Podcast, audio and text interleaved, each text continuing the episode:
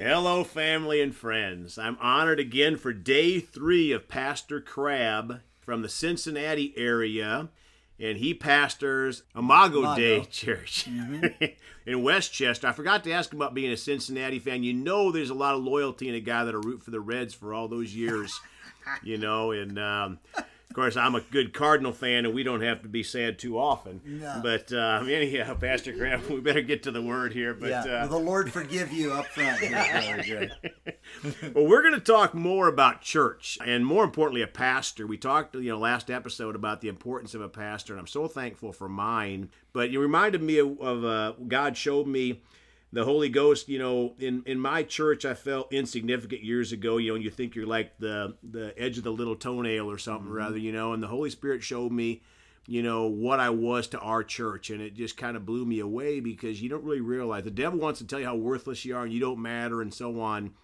And we're all a lot more important to our church than we think we are, and to our pastor, more importantly. And so we got to talking about, if you don't have a local church, how are you going to tithe anywhere? And the blessings of that and so on. So we're going to pray and let Pastor Crabb get into a little bit more about that. Father, we're just so thankful you're such a good God and a merciful God, that your word is a living thing. And Jesus is the word, Father. So if we say we love Jesus, we have to love the word.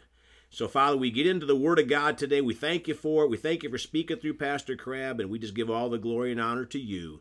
In Jesus' precious name, amen. Amen. All yours, Pastor Crabb. Thank you, Brother Greg, and hello, everyone.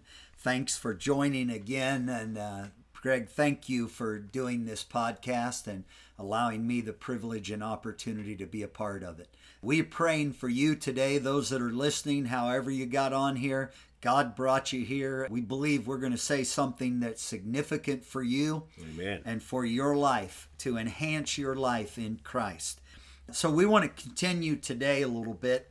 We were talking about the local church, and we talked about how do you know where to go to church? How does a person figure out where to go to church? Do you go to the church where they have all the programs that are just really perfect, and they have a big crowd, and they have great music and great audio visual media? Is that how you find a church? Do you find a church just by finding what you like in style? Or, and my suggestion, according to the scripture, was John 10, where I think the way you find a church, you never have to find your church. What you have to find is your shepherd. Amen. If you find your shepherd, then that's where your church is. Yep. And that's a fact. If you find the shepherd, that the shepherd is the key to the sheepfold, right? Not all the programs. That's not what keeps the sheep safe, right? That's what John 10's talking about, that Christ is the good shepherd over the sheepfold, the people. And so the way you find a church is you've got to find a pastor. And God has a shepherd, a righteous shepherd for you. Yes, he does. Whoever you are, whatever city, state, part of the world you're in, God has a pastor that's after him, that he's going to connect you with and put in your heart. Amen. So instead of just looking around, it's like, people look at church like reading a menu at a restaurant, but it's not like that. You find the shepherd. Our little church, I've said it before, was a little one-room Pentecostal church. I was coming out of the drug world and rock and roll and all that kind of stuff. And this little Pentecostal church, they wore, the women didn't wear pants. They didn't wear jewelry. It was a lot of little Pentecostal people, and here I came in. My hair was really long when I had hair. That's back when I had hair. But I didn't care. I didn't care that the music they sang wasn't pleasing to me. It wasn't what I would listen to. It was kind of the twang sound. Mm-hmm. That's not what I liked. But I wasn't there for what I liked. Me chasing what I liked had got me into sin and got me into the trouble that I was already in. I was there because I needed a pastor and a shepherd, someone that would watch for my soul and guard over my soul. And so he put me, not only did I find when I found my pastor, then I found my church. I found where I was supposed to be. And what we want to talk about the next couple minutes here, you know, are there benefits to finding the right church, finding the pastor, finding the right shepherd? Yeah. Are there benefits to us? And we know that there clearly are major benefits. Yes. Amen? Amen. You know, the scripture says in 1 Corinthians 12, it says in verse 14, the body is not one member, but many. You know, the church is compared to a lot of things in the scripture, but one of the things it's compared to is the body. Yep. My body has fingers, toes, hair, eyes, ears, nose. It's got inward parts, a heart, liver, intestine. It's got endocrine system. It's got all the different parts of your body, but they all work together. So the body is not one member. It's not just one thing. It's many members, many different parts, like Amen. Our natural body. Amen. If the foot shall say, because I'm not of the hand, I am not of the body, is it therefore not of the body? You know, sometimes one of the benefits, we wrote this down, one of the benefits of being a part of the right local church where your pastor is it gives you a place to serve with your gift. Mm-hmm. You know, the gift of a foot is way different than the gift of a hand, right? And so, you know what a foot thinks about? It thinks about feet. It thinks about being a foot. And the foot has the tendency to think that everybody ought to be like the foot. Mm-hmm. Why isn't everybody like me? But that's one of the glorious benefits of being in the local church, is that you got to learn to work together like the foot and the hand. See, there's an implication in verse 15.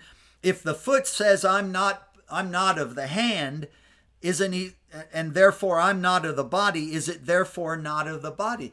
So the foot and the hand had some competition. Mm-hmm. The hand saw it the way a hand sees it. The foot saw it the way a foot sees it. But God put a hand and feet on our bodies.